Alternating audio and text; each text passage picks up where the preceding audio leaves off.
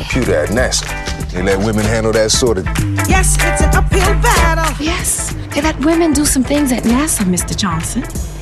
And it's not because we wear skirts, it's because we wear glasses. Summertime in Virginia was an oven. All the kids eating ice cream with their cousins. Guerreiros em Guarda, eu sou Marcos Moreira. Eu sou Thaís Freitas. E eu sou Fábio Moreira. E esse é o Sabre na Nós. Podcast. Don't act like you was there when you wasn't. Running toward our plans in the judge's hands. Don't act like you was there when you wasn't. E hoje a gente veio aqui para homenagear a história das pioneiras da navegação espacial, mas não aquelas que a história conta. Vamos falar das estrelas além do tempo. Isso não é nome de novela? Parece novela da SBT, cara.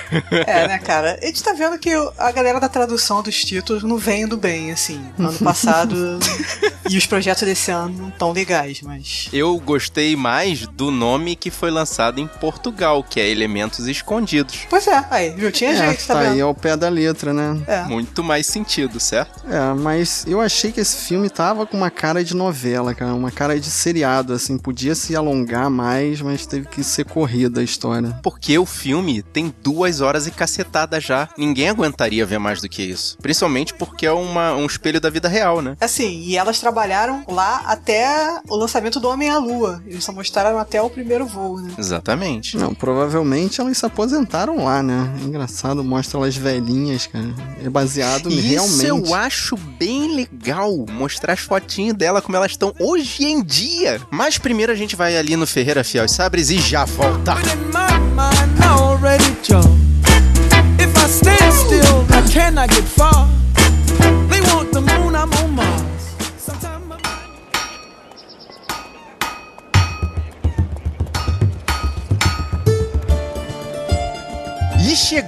na melhor fase do ano, em que a gente vai ver um monte de filmes que a gente não espera, mas que acabam sendo os mais marcantes, os mais surpreendentes, ou os que vão ficar eternizados na história do cinema. E se você é hipster e fala, ah, mas esses são os que têm mais investimento em marketing, filme de Oscar não são exatamente os melhores. A gente tem que começar de algum ponto. Bom, vocês viram que os mais esperados por nós são os blockbusters. Então, nosso ponto de partida para os mais alternativos é a lista do Oscar. Vamos tentar falar do máximo de filmes possível por causa disso. Portanto, os programas dessa época vão ser mais curtos, sem spoilers e não vão ter leituras de mensagens. Desculpa aí, James. Mas primeiro, se houver spoilers, vão ser lá no final do programa e vai ter o aviso. Nem por isso vocês devem deixar de mandar sua palavra pra gente. Vamos ler todas as mensagens num momento de leitura futuro, assim que a correria do Oscar acabar. Então, guerreiro, se você quiser deixar sua palavra, manda o seu e-mail pro sabrenanois.sabrenanois.com.br ou entra aqui no sabrenanois.com.br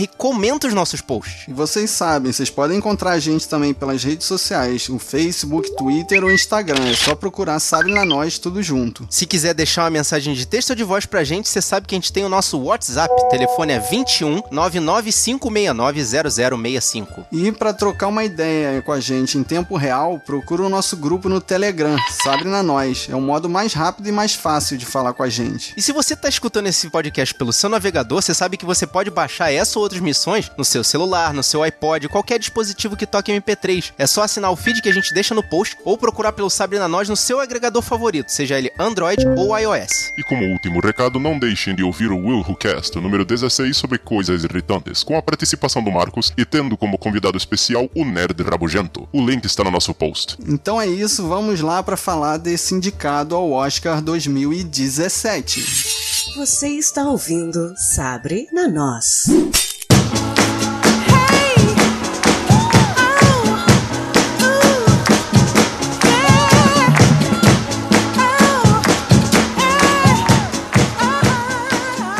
Foi indicado a três Oscars: de melhor filme, melhor atriz coadjuvante para Otávio Spencer e melhor roteiro adaptado. É, eu vou puxar logo a polêmica. Esse filme não entrou aqui como melhor filme por causa da polêmica do, do Oscar do ano passado? Cara, eu não acho. Eu acho que é um filme feel good que tem uma mensagem legal. Eu acho que eu gosto dessas coisas. Tem uma mensagem social, tem uma mensagem maneira. E vai ser um filme que vai ser lembrado, cara. É. Tipo, não vai ser tipo igual o. Brooklyn. Não, Brooklyn não, que ganhou no passado mesmo. o Spotlight, que daqui a dois anos Spotlight. vai ser Spot Quem, entendeu? Spot Who? Spot Who. esse não, esse vai ser lembrado, cara. Eu acho também. É, esse filme foi me deu bastante sensação de A Procura da Felicidade, que também é história real. Então, eu acho que é bem válido. As pessoas vão sempre citar como coisa de autoajuda, como coisa pra incentivar os outros. E... Esses filmes de superação, assim, sejam reais, sejam fictícios, eu acho que são sempre filmes legais pra se lembrar, né? Aquela coisa da. Como você falou, Thaís, autoajuda, É, né? mas fica meloso demais também, aí já o pessoal não leva muito a sério. Então, aí que eu ia chegar. Eu acho que é feel good demais, assim, porque ninguém ali na história é racista mesmo. Tem aquele pano de fundo racista, mas parece que todos vão assim na onda. Tanto os brancos quanto os negros, parece que é uma coisa de hábito, assim. Não tem aquele racista raivoso que, que realmente tem nojo do negro. Mas isso é o racismo institucionalizado, né, cara? Eles estão num, num estado segregado. É parte da vida deles. Exatamente. Tipo, não deixa. Você vê. Eu acho que os dois pontos principais são. Os personagens do Jim Parsons e a da Kristen Dust, eles são daqueles, eles mostram a sociedade. É aquele que tá dentro deles e faz parte da cultura. É difícil tirar. O que tá com ranço mesmo. Do... Tanto que as pessoas que vêm de fora, que não são lá daquele, daquela região, pra eles é, é normal. Uma pessoa que tá trabalhando lá. Não tem a diferenciação, né? É um só um colega de trabalho. E é uma coisa tão institucionalizada que você vê claramente que é Pra eles tudo que tá acontecendo ali é lugar comum, sabe? Tem o- a aquela separação bem definida do aqui é pra negro, aqui é pra branco. Eles cresceram assim, né? Você vê que realmente a vontade de modificar é extremamente pequena, a não ser por essa situação que acontece com elas, né? É, mas com o tempo toda ação gera uma reação, né? The sound of my breath, sing all the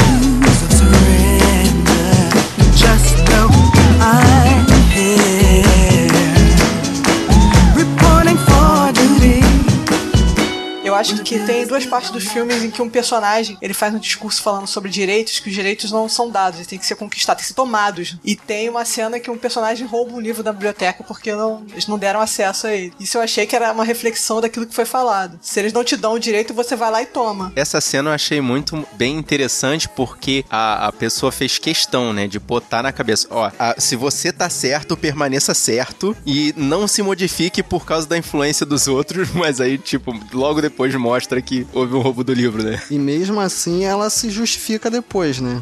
Dá uma desculpinha de que paga imposto e tá tudo bem, mas a gente sabe que é só justificativa, né? Ah, justificativo pras crianças, mas é aquilo. Se não te dão o direito, você vai lá e toma o direito, entendeu? Porque na verdade a sociedade já está torpe no sentido de não haver direitos iguais pra todo mundo. Nem todo mundo tem acesso às mesmas coisas. Então o que ela faz ali na verdade é um ato de revolução? É, mas é pra garantir um direito dela, como você tá falando. É, um outro exemplo também é quando a outra personagem se insurge lá e levanta a voz pra reclamar que não tinha um banheiro próximo da sala dela. Condições básicas de coisa de sobrevivência, Mas né? eu- aí eu achei bizarro que ela dá um grito, perde a linha e tal, e depois baixa a voz e pede desculpa e baixa a cabeça, assim, tipo. Ela volta, né? O normal dela é ser submisso, né? Isso é- É ser pacata. é submisso mesmo, é baixar a cabeça. É, porque senão você vai preso, né, Fábio? Naquele É. estado, se você não for, Naquela você vai época preso. tinha isso, exatamente. Tanto que eu acho que a primeira cena já mostra que alguma coisa não está normal naquele estado, né? Os três lá com o carro escangalhado, né? Já, já me admira que uma delas estivesse consertando, né? Mas, bom, elas estudaram, então algum conhecimento elas vão ter. Mas para a viatura, e fala, "Ei, o que vocês estão fazendo aí? Eu achei que ia dar problema logo ali. Então, mas aí o, o filme é um morde a sopra, né? Porque aí o policial policial fica bonzinho e, e ajuda elas, né? Não, com certeza eles aliviaram muita coisa ali pra ser um filme feel good. É um filme pra criança ver também, entendeu? É uma coisa pra ser uma mensagem que vai passar. Mas a coisa também é, é o objetivo do filme, claro, né? Óbvio, senão não iria ser indicado ao Oscar. É ser uma coisa romantizada, porque nas curiosidades que eu procurei desse filme, eles disseram que dentro da NASA, especificamente dentro da área da NASA, o preconceito não era tão gritante quanto estava mostrando nas cenas. Apesar de fora da área da NASA as coisas acontecerem como estavam acontecendo ali no filme, sim. Então o objetivo do filme é romantizar, é criar uma coisa mais maniqueísta, né? Até porque a gente imagina, né, que pessoas de nível de estudo mais alto não concordassem, né, com esse essa segregação tão radical, né? Uhum. É, não, e era uma instituição federal. Existiam leis federais acabando com a segregação. Era o Estado que simplesmente não aceitava. E também é, é a coisa do objetivo comum. A verdade, essa segregação que estava acontecendo ali, que obviamente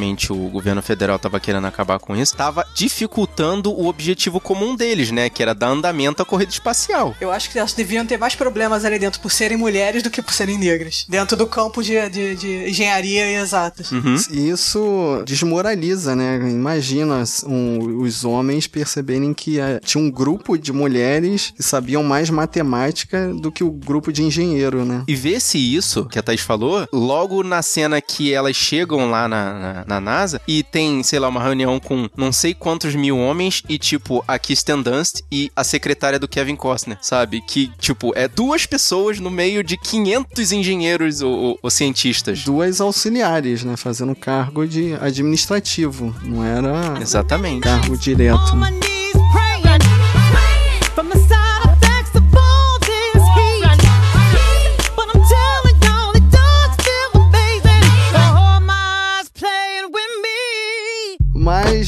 Fala aí a, a sinopse do filme. A gente tá falando da história e não, não fez um resuminho, né? Na verdade, a história é um apanhado de tudo que a gente falou aqui. É baseado na história real das mulheres negras que participaram ativamente nos cálculos dos projetos que ajudaram a NASA a levar os astronautas lá para o espaço durante a corrida espacial que aconteceu durante a Guerra Fria. Porque o objetivo dos Estados Unidos nesse momento era simplesmente ser melhor do que a Rússia, do que a União Soviética. E nesse momento do filme eles estão perdendo de lavada, né? Enquanto os russos estão botando cachorro, botando o, Russos não, Fábio, soviéticos. Enquanto os soviéticos estão botando os cachorros lá voando, já botam o primeiro homem, né, a Humilhando. viajar. É, e eu só queria falar que quando fala participaram ativamente, é fazendo cálculo no braço, porque ainda não tinha computador. É, naquela época não tinha computador, não. Na Eles estavam fazendo cálculo no papel e na caneta, cara. Eu achei isso assustador, cara. Então, guerreiro, se você pensa assim, pra que, que eu estudo matemática se a calculadora faz tudo? Imagina naquela época, cara, não tinha calculadora, a calculadora somava e dividia, só isso.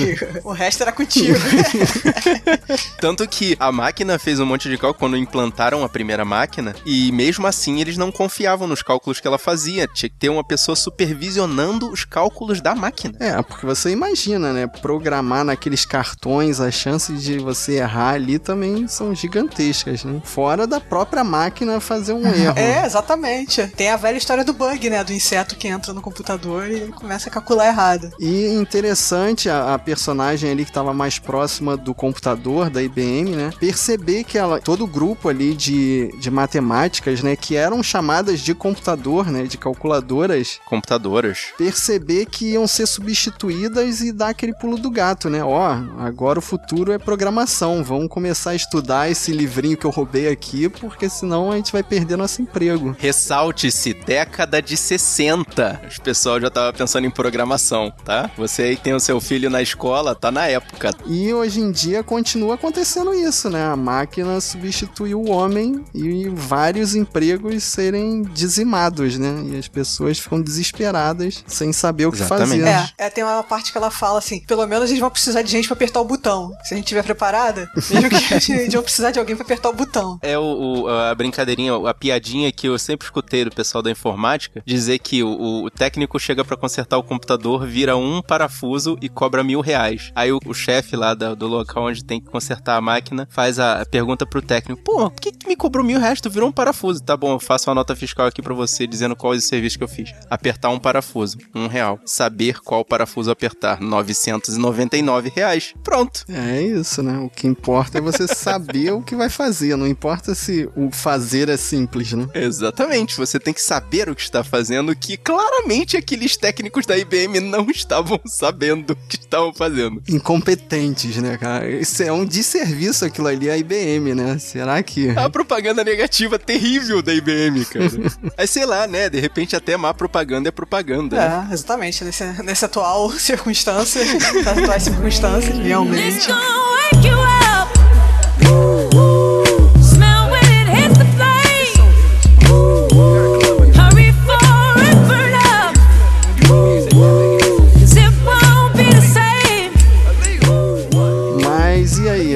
pra loteria. Vocês acham que vai levar algum Oscar? A minha teoria é que ele não vai levar nada, mas ele vai ser lembrado. O que não posso dizer de muitos filmes que provavelmente levariam aí nessa, nessa corrida. Concordo com a Thaís. Vai ser um, um filme lembrado por causa da questão da autoajuda, da superação, mas melhor filme? Não. Melhor atriz coadjuvante? Difícil, hein? É, até pra comparar pela própria atuação dela no Histórias Cruzadas, que ela ganhou o Oscar, Uhum. você vê que teve muito mais ali, muito mais atuação, muito mais drama, muito mais gana dela fazendo Histórias Cruzadas do que fazendo o Estrelas Além do Tempo. Na minha opinião, esse filme não tá nem no nível dos outros filmes indicados a melhor filme. Eu ainda acho que tá aí por cota. Caraca, cara, que coração gelado. Pois é. E você, guerreiro, qual é a sua opinião sobre esse filme? Vem falar com a gente. E se você gostou desse podcast, mostra pros seus amigos. Mostra pra aquela sua amiga que se amarra num Girl Power. Mostra pra aquele seu amigo que faz conta de cabeça. Mostra pra aquele seu amigo que não tem medo de ficar na ponta do foguete. O importante é espalhar a palavra dos guerreiros da nós. Eu sou Fábio Moreira Eu sou Thaís Freitas. E eu sou Marcos Moreira. e esse foi o Sabre na Nós. Podcast.